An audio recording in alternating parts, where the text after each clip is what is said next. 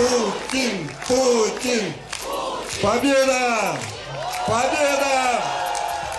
V Rusku skončily bez překvapení dlouho očekávané parlamentní volby. Jasným vítězem je strana Jednotné Rusko, prezidenta Vladimira Putina. Opozice, která čelila po měsíce represím a politickému tlaku, viní úřady z volebních manipulací a podvodů. I ona ale podle pozorovatelů dokázala volbám vtisknout lehký protestní tón. Co se bude dít dál?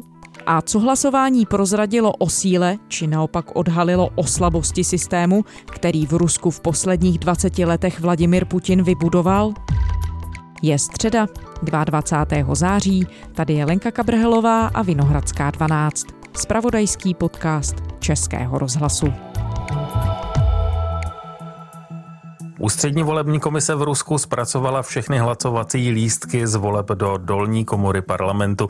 Strana Jednotné Rusko prezidenta Vladimíra Putina v nich uhájila dvoutřetinovou ústavní většinu. V Думе будут заседать пять партий. Единая Россия, КПРФ, ЛДПР, Справедливая Россия, Патриоты за правду и Новые люди. Oficiální konečné výsledky komise oznámí v pátek. Hlasování předcházely měsíce represí vůči opozici. Tak kritizuje i samotný průběh voleb a upozorňuje na volební podvody. Tak ruské parlamentní volby mají svého vítěze a ten vítěz není překvapivý. Podle součtů volební komise vyhrálo jednotné Rusko, prezidenta Vladimira Putina. Nicméně volební pozorovatelé hlásí manipulace, vhazování volebních lístků a tak dále a připomínají, že ani opoziční politici v parlamentních volbách z velké většiny nemohli kandidovat. Ivano, jaký obrázek o volbách teď panuje v samotném Rusku, když se díváš na tamní média, na tamní reakce? Ono se nedá říct, že by tu byl jenom jeden jediný obrázek, v podstatě jsou to dva diametrálně odlišné obrazy. Ivana Milenkovičová, zpravodajka Českého rozhlasu v Moskvě. Ten první je ten, který nabízí představitelé vládnoucích struktur státní nebo Kremlu nakloněná média, Třeba předsedkyně Ruské ústřední volební komise Ela Pamfilovová, ta se nechala slyšet, že systém voleb v Rusku je prý natolik transparentní, že víc už to ani nejde. Na pondělní tiskové konferenci sice připustila, že bylo zneplatněných skoro 26 tisíc hlasů v celkem 35 ruských regionech, to znamená ve víc než třetině z nich. Byly tu takové skutečně křiklavé případy, které zachytili kamery nebo pozorovatelé na video a které se rozšířily na internetu. Jedním dechem ale šéfka ústřední komise Pamfilovová ujišťovala o tom, že je to prý naprosto zanedbatelný, bezvýznamný počet vzhledem k rozměrům země. Все участки у нас находятся под видеонаблюдением, чтобы заниматься какими-то вбросами. Taky například tajemník vládnoucí strany Jednotné Rusko Andrej Turčák už krátce po zavření volebních místností, tedy ještě než vůbec byla sečtená aspoň většina hlasů, tak ten prohlásil, že to bylo čisté a čestné vítězství této partie. Mně pozdravit všech vás s čistou i čestnou pobědou. No a pak je tu druhý výrazně odlišný obrázek, který nabízí nesystémová opozice, který nabízí kandidáti, kteří se voleb účastnili jako nezávislí, který nabízí někteří volební pozorovatelé a média, která se distancují od Kremlu. A ten zmiňuje právě četná porušení pravidel, manipulace a falšování přímo ve volebních místnostech, a to ať už během hlasování nebo poté při sčítání. No oni se objevily samozřejmě i první analýzy, komentáře. K jakému závěru docházejí? Utrpělo tedy jednotné Rusko porážku z hlediska i toho, jakým způsobem tedy, alespoň jak tvrdí pozorovatelé, vyhrálo ty volby, anebo zvítězilo drtivě a jasně? Podle toho deklarovaného výsledku, tedy toho, co uvádí ústřední komise po sečtení všech hlasů, získalo jednotné Rusko skoro 50% hlasů na základě celostátní kandidátky a 198 křesel z 225 v jednomandátových obvodech. Já to zmiňuji takto odděleně, protože v Rusku se volí ve smíšeném systému. V každém případě v obou částech toho systému je to podle těch oficiálních výsledků jasná většina a znamená to pro jednotné Rusko to, že si i dalších pět let udrží ústavní většinu, pokud bychom se měli držet těch oficiálně uváděných výsledků, pak by se to dalo označit za drtivé vítězství. Předpokládá to ale, že přitom budeme akceptovat i data, která přicházela třeba z Čečenska, kde podle zveřejněných výsledků pro jednotné Rusko hlasovalo 90% voličů. Data z regionu, kde přímo pro čečenského vůdce Ramzana Kadyrova, protože v části ruských regionů se zároveň s parlamentem volilo i místní vedení, tak podle těch deklarovaných výsledků pro Ramzana Kadyrova mělo hlasovat 99,7% voličů. Přitom pokud jde o jednotné Rusko jako takové, tak ještě měsíc před volbami, předvolební průzkumy, a to i ty od sociologů blízkých Kremlu, ukazovaly na poměrně silný propad preferencí v porovnání s tím, jak se stálo v minulých letech. Ty preference se dokonce propadly nejníž od roku 2008, takže ještě na konci srpna sociologové z Prokremelského fondu veřejného mínění uváděli, že by v daný okamžik pro jednotné Rusko hlasovalo 27% dotázaných, to znamená asi polovina toho, co nakonec ukazují volební výsledky. The United Russia Party that supports Vladimir Putin is on track to keep its majority in parliament after this weekend's election, but critics are accusing officials of blatant fraud in an election where opposition was stifled. Now, what we have seen in the case of Russia over the last uh, few days in terms of Duma elections and also regional elections is that uh, these elections have taken place in an atmosphere of intimidating critical and independent voices, and these elections took place without credible international observation. Hlasování podle pozorovatelů provázely podvody a nesrovnalosti. Ruské úřady ale veškeré stížnosti odmítají a označují je za útoky ze zahraničí. Dá se schrnout, Ivano, jaké konkrétní podvody a manipulace pozorovatelé v těch volbách zaregistrovali a popsali a koho vlastně nakonec ruské úřady jako pozorovatele k volbám pustili? Byli to především místní ruští pozorovatelé, přičemž největší část jich vysílali samotné politické strany a kandidáti a taky takzvaná veřejná komora, což je orgán, který se prezentuje jako orgán veřejného dohledu občanů, nicméně je potřeba dodat, že to je instituce do značné míry propojená se současnými vládními strukturami.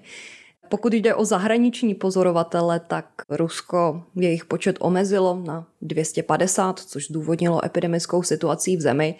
Velká část z těch, kteří mohli přijet, ti byli nakonec z organizací a struktur, které združují zpřátelené země bývalého Sovětského svazu, třeba ti vyslaní parlamentním schromážděním společenství nezávislých států pak uvedli, že vůbec žádná porušení nezaznamenali, tedy na rozdíl od pozorovatelů spojených hlavně s nesystémovou opozicí, ale taky třeba s komunisty, kteří si stěžovali na vhozy celých štosů hlasů, někdy ještě úhledně přehnutých, taky na vícenásobné hlasování některých voličů. Byly i stížnosti na hlasování do mobilních uren, kdy členové komisí výjíždějí za voliči domů, tedy bez dohledu kamer – k těm kamerám, které byly ve volebních místnostech, doplním, letos měly samotné strany a kandidáti jenom omezený počet přístupů, na rozdíl od dřívějška. Tehdy byly záběry volně dostupné i široké veřejnosti, to už tentokrát nebylo. Zaznívaly i stížnosti na to, že ke sčítání nebyli připuštění pozorovatelé i samotní kandidáti, no a v neposlední řadě i na údajné manipulace s elektronickým hlasováním, tedy hlasováním po internetu, které bylo možné v sedmi regionech. Москва сегодня в 10% самых богатых и бедных имеет отличие 18 раз. Dokonce přímo lídr ruských komunistů druhé nejsilnější strany Gennady Zyuganov řekl, že komunisté neuznají výsledky elektronického hlasování v Moskvě. I v Moskvě místo toho, чтобы организовывать честные нормальные выборы, вводят elektronku, která ломает всю, всю systému. Tam byla odevzdaná takto část hlasů, která není zanedbatelná, jsou to 2 miliony hlasů. Přičemž hned v několika obvodech, kde až do sečtení drtivé většiny hlasů z místností jasně vedli opoziční kandidáti proti těm z jednotného Ruska, tak poté, co začaly být započítávané právě tyhle elektronické hlasy, tak tito opoziční kandidáti náhle prohráli. Samozřejmě předpokládá se, že elektronicky pro jednotné Rusko často hlasovali i třeba státní zaměstnanci, že odsud může pocházet zdroj těch hlasů pro jednotné Rusko. Na druhou stranu komunisté upozorňují třeba na případ moskevské kandidátky Anastasii Udalcovové, kde, jak tvrdí ten rozdíl po započtení elektronických hlasů, údajně není ani matematicky možný. A vzhledem k tomu všemu, co říkáš, Ivano, dají se ty volby tedy označovat za svobodné a spravedlivé? Ono nejde jenom o to, co se dělo v těch samotných volebních místnostech, co se dělo během samotného hlasování a poté, co skončilo a začalo sčítání hlasů, ale i o to, co tomu vlastně předcházelo. Okolnosti, které předcházely konání těch voleb a které byly přitom takové, že ještě dlouho před nimi bylo jaksi vyčištěné pole těch, kdo se otevřeně stavěli proti politice Kremlu a kremelské strany Jednotné Rusko, nebo kteří o tom informovali.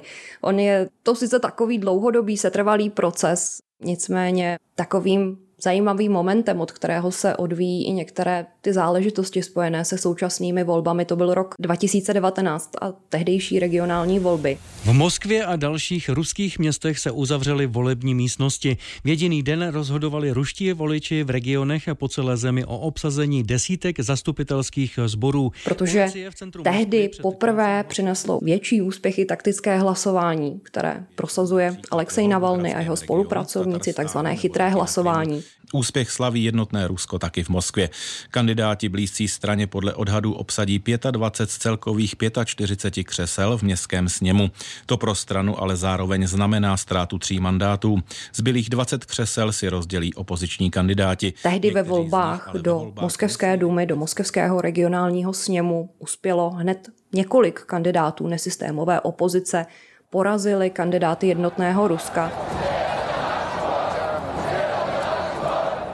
Konaly se taky velké protesty proti nepřipuštění další části kandidátů k volbám.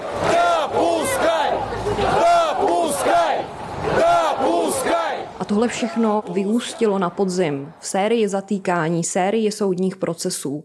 A ruský parlament na tyto protestní nálady tehdy zareagoval přijímáním celé řady zákonů, které byly zacílené na další omezení nevládních organizací, médií, nezávislé občanské společnosti. A takovým vyústěním pak bylo letos přijetí legislativy, která zakázala členům organizací a hnutí označených za extremistické vůbec kandidovat, čímž byly z voleb definitivně odstavení nejenom Navalného přímí spolupracovníci, ale i řada dalších opozičních figur, často politiků regionálního významu a to pole se ještě o něco více pročistilo. Bezmála 100 tisícový Berck leží jižně od centra západní Sibiře, Novosibirsku. Právě tady, v provinčním městě 3000 kilometrů od Moskvy, se teď vede jedna z nejvyhrocenějších předvolebních kampaní k Rusku. Stalo se, že mojí matce poslali domů pohřební venec se stužkou, kde bylo napsáno Alexandře Nikolajeviči, Galino Alexandrovno, což jsou jména mých rodičů. Společně s vámi truchlíme pro Dariu. Daria Artamonovová je jedním z pouhých pěti kandidátů nesystémové opozice, kteří usilují ve volbách o post v místním městském zastupitelstvu. Ne, že by zájemců nebylo víc. Volební komise ale jejich kandidatury buď rovnou zamítla, anebo je stáhla už během kampaně kampaně.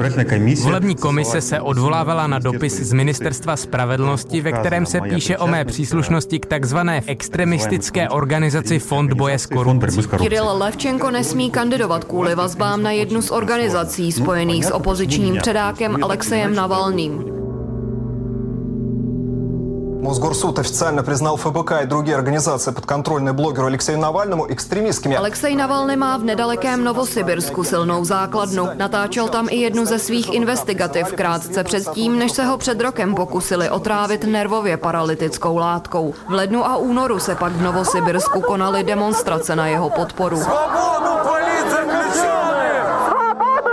Kandidovat v sousedním Bercku nakonec umožnili pěti ze sedmnácti opozičních kandidátů, tedy méně než třetině. Jak tvrdí Kiril Levčenko, úřady se tak prý snaží vytvořit aspoň formálně volební soutěž. A vybrali si ty kandidáty, o nich si myslí, že nemají šanci vyhrát. Nemají třeba zkušenosti, nechali je v okrscích náročných na výhru. Byla zatím takováhle logika, řekl bych.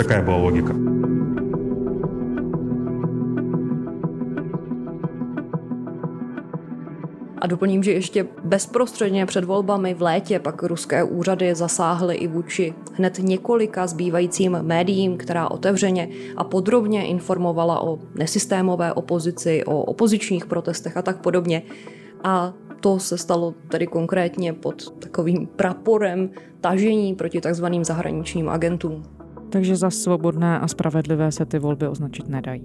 Budeme-li vycházet z nějakých předpokladů, že musí splnit i jisté požadavky na otevřenou a svobodnou soutěž, tak ten závěr je poměrně jasný.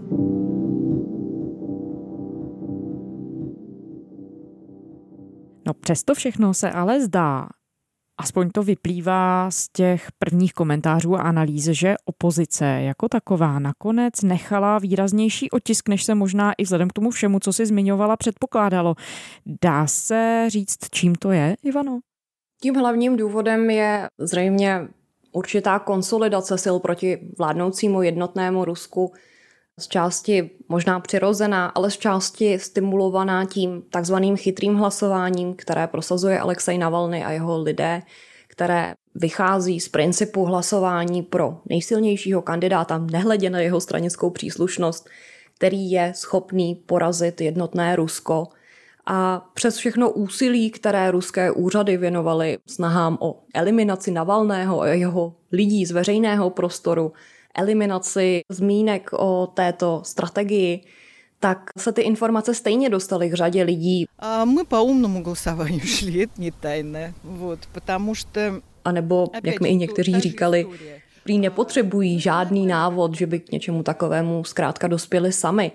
To chytré hlasování bylo skutečně velké téma před volbami, hlavně v rámci nesystémové opozice, například v některých jednomandátových obvodech, kde bylo víc kandidátů, například ze strany Jablako, proti některému z nezávisle kandidujících uchazečů o hlasy voličů, tak ti slabší byli třeba dokonce ochotní svoji kampaň předčasně ukončit, byli ochotní vzdát se té možnosti jít do voleb a doporučovali svým voličům, aby místo nich podpořili toho druhého, kdo měl větší šance podle analýz Navalného týmu tedy zvítězit. Takže až taková soudržnost. Místy, místy. Nedělalo se to samozřejmě všude. Byly i obvody, kde to někteří kandidáti odmítli udělat, chtěli soutěžit až do posledního okamžiku a ty opoziční síly v důsledku toho byly hodně rozdrobené a roztříštěné. Ono není tajemstvím, že silně negativně se k takovému hlasování, k tomu chytrému hlasování které je odpoutané od nějakého ideologického hodnotového základu, staví třeba liberální strana Jablako, dávný soupeř komunistů, kterým to hlasování pak ve výsledku v řadě případů pomohlo. Jak velkým překvapením je pro ruské pozorovatele právě výsledek komunistů, kteří skončili jako druhá nejsilnější strana? Dá se říct, že se mění na skutečnou opozici? Ono se do určité míry čekalo, že komunisté posílí v okamžiku, kdy byly z voleb, z možnosti se jich vůbec účastnit, eliminovaní Navalného lidé, protože faktem je, že díky taktice toho takzvaného chytrého hlasování, které se stalo vlastně takovým protestním hlasováním, tak byli komunisté schopní absorbovat i určitou část voličů, na kterou by normálně nedosáhli. Třeba na mladé městské voliče, na protestně naladěnou mladší generaci. Já вот иду, смеюсь сыну, говорю, партию комунistů, при этом э, kandidáty z jablčníkov. Když jsem se byla dívat u voleb, tak tam byli třeba lidé, kteří přišli hlasovat pro komunisty, ale říkali, že to je naprosto absurdní, že by si nikdy dřív nedovedli takovou situaci představit. A to proto, že podle nich zkrátka jiná alternativa není. Je to trochu v duchu účel světí prostředky, neboli ať vyhraje kdokoliv jiný, jenom ne jednotné Rusko. Setkala jsem se ale i s názory, kdy ti lidé vlastně obhajovali tu svou volbu tím, že dnešní komunisté vlastně už nejsou ti samí jako kdysi, že i strana se změnila. Многие сомневаются, там боятся очень коммунистов, но надо понимать, время идет. Samozřejmě velkou část té členské základny dál tvoří lidé, kteří se například hlásí k odkazu Stalina, ale dá se říct, že komunisté absorbovali i některé kandidáty, kteří nejsou ideologicky vyhranění a kteří by třeba v nějakém úplně jiném politickém systému, jiné zemi byli spojení s běžnou středolevou stranou. Tady v Moskvě se poměrně velké podpory dočkal Například docent Moskevské státní univerzity Michail Lobanov, ten kandidoval jako nestraník a kandidoval proti moderátorovi státní televize Evgenii Popovovi. Mimochodem toho možná znají i někteří posluchači v Česku díky vystoupení řeporejského starosty Pavla Novotného v pořadu, který Popov moderuje spolu se svou manželkou Olgou Skavějevovou. A právě Evgení Popov byl jeden z takových těch kandidátů dosazených z vrchu jednotným Ruskem, který měl pomoci zvednout ty padající ratingy jednotného Ruska. No Ivano, jak jsi to zmiňovala, ty jsi mluvila s řadou ruských voličů během voleb, ale i před volbami a teď i po volbách. Co ti říkali, když se si jich ptala na to, co je nejvíc trápí, jaká témata jsou pro ně nejdůležitější? Mají lidé pocit, že ti politici, které mohou volit, skutečně zastupují jejich zájmy?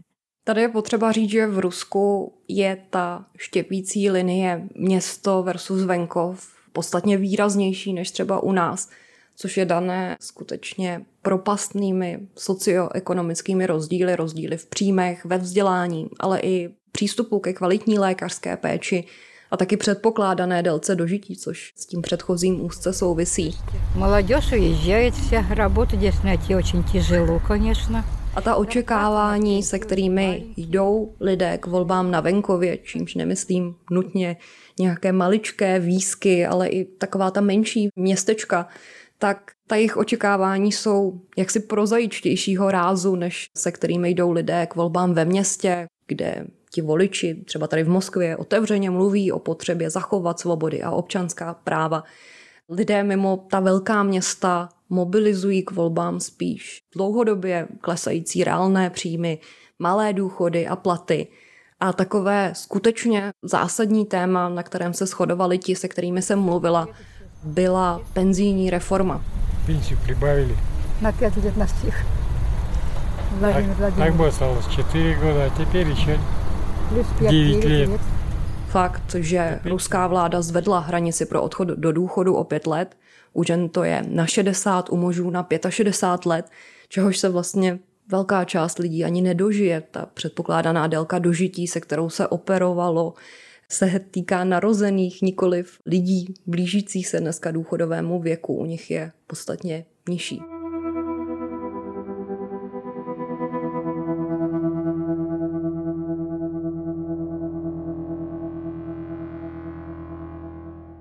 No ty už si zmiňovala, že ruské úřady v posledních měsících velmi přitvrdily proti opozici, možná se dá říct dokonce i v posledních letech.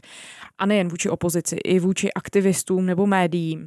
Když s lidmi mluvíš, jak svobodně se v takové atmosféře cítí, dá se z těch odpovědí vyvodit, nakolik je třeba může ovlivnit při hlasování, případně při tom, když se s tebou baví i strach? Nevím, jestli vyloženě strach může být nějakým tím hnacím motorem v tom, jak se rozhodují u voleb, byť byly zdokumentované případy i nuceného hlasování. To znamená hlasování, kdy zejména státní zaměstnanci, zaměstnanci státních příspěvkových organizací a firem, které těží ze státních zakázek, dostávají určitý pokyn jít hlasovat a případně hlasovat i určitým způsobem. Konec konců i ústřední volební komise před víkendem uváděla, že dostala stovku takových oficiálních stížností, přičemž ve čtvrtině případů mělo jít právě o to zmiňované hlasování po internetu. Jestli jsem ale zaznamenala nějaké výrazně negativní emoce, tak to byl spíš vztek, naštvání, frustrace. Samozřejmě určitá část voličů, hlavně těch starších, ti chodí volit jaksi ze zvyku, ze setrvačnosti, aniž by to nějak výrazněji prožívali. Je to pro ně taková povinnost. Ty socioekonomické problémy ale dost možná zaktivizovaly i část společnosti, která by jinak k volbám byla lhostejná. Byť je to možná jenom takový zlomek, není to reprezentativní výběr, protože pokud se budeme držet nějakých sociologických dat, třeba těch, která zveřejnilo v létě státní sociologické centrum v CIOM, tak ta ukazují na to, že ruská společnost obecně upadá do čím dál větší politické apatie. To, jak lidé volí, případně nevolí, asi do velké míry souvisí i s tím, odkud mohou pro své rozhodování čerpat informace. A my už jsme zmiňovali, že Kreml razantně zasáhl i do fungování ruských médií, i ruského internetu. Dá se v tuhle chvíli odhadovat, když se už díváme do budoucna, jaké důsledky to bude mít? Ty dopady se rýsují v poměrně jasných obrysech po těchto volbách a to je další omezení internetu a svobodného přístupu k informacím, protože ty současné volby přinesly určitý zlom, když i americké společnosti začaly vycházet vstříc požadavkům ruských úřadů na blokaci materiálu Navalného a jeho spolupracovníků, což doteď nedělali a radši byli ochotné platit mnoha milionové pokuty, které jim dali ruské soudy. Podle deníku New York Times se tak rozhodli poté, co jim Rusko pohrozilo trestním stíháním, konkrétně jejich místním ruským manažerům. Takže už v pátek, tedy v první den voleb, Google a taky Apple z nabídky pro ruské uživatele odstranili mobilní aplikaci pro to takzvané chytré hlasování.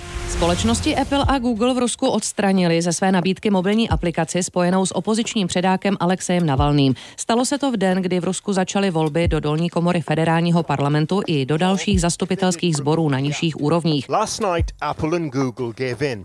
The app was removed. Cannot now be downloaded in Russia. Aplikace měla voličům pomoci vybrat nejsilnějšího kandidáta, schopného porazit politika z kremelské strany Jednotné Rusko. Google taky potom zablokoval i videa na ceřiné síti YouTube a rovněž online dokumenty, ve kterých Navalného lidé šířili pokyny k tomu hlasování. Takže ukazuje se, že i ty přední západní společnosti přistoupily na pravidla hry ruských úřadů. Odbalávají se ruské úřady na to, že Navalného organizace byly označené za extremistické a že šíření jejich materiálů je trestné. Takže se ještě více uzavírá to pole svobodného přístupu k informacím.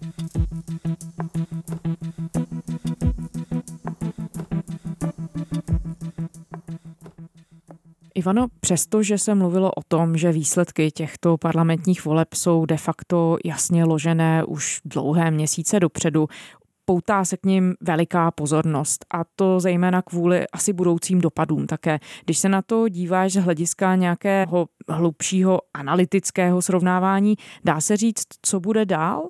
Co ty volby ukazují o tom, v jakém stavu ruský politický establishment možná je? Vidíme tu nějaké náznaky trhlin v té pečlivě budované fasádě režimu Vladimira Putina, nebo naopak se dá mluvit o nějaké další konzolidaci moci?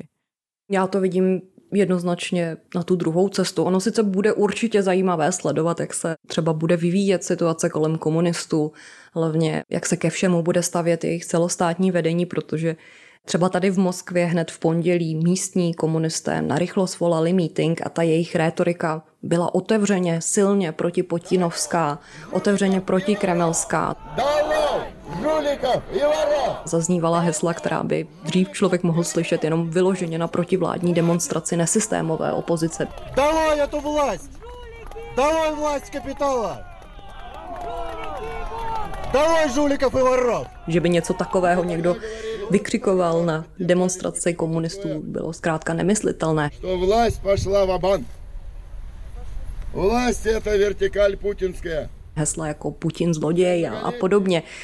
Přesto všechno se domnívám, že nejsme svědky nějakého politického posunu, že to, co se děje teď, je nějaký momentální výkyv protestních nálad, který se asi dal po volbách čekat, byť třeba ne do takové míry přímo ze strany komunistů, ale že ta trajektorie politického režimu je pořád poměrně pevná a že ji jen tak něco nevychýlí. Ruští poslanci konec konců už avizovali, že chtějí kvůli víkendovým volbám zakázat jako nežádoucí dalších víc než 20 nevládních organizací. Informoval o tom předseda poslaneckého výboru pro zahraniční vměšování Vasilij Piskaryov. O údajném zahraničním vměšování ještě před volbami mluvilo opakovaně taky ruské ministerstvo zahraničí. Takže se dá očekávat, že právě s poukazem na toto budou dál ještě víc třeba omezovaná média, občanská společnost a tak dále. A že ta eroze, když to tak nazveme, eroze svobod a demokratických hodnot nebo toho, co z nich zbylo, že bude pokračovat. A změnit ten kurz je takřka nemožné vzhledem k tomu, že ústavní většinu má i na dalších pět let zajištěnou jednotné Rusko. A navíc je tady jaksi na horizontu další milník, a to je rok 2024, kde se v Rusku budou konat prezidentské volby a na základě ústavní reformy, kterou se jednotnému Rusku podařilo loni prosadit právě díky ústavní většině, tak Vladimir Putin může teoreticky kandidovat znovu, vlastně už po páté. A teoreticky tedy stát v čele Ruska až do roku 2036.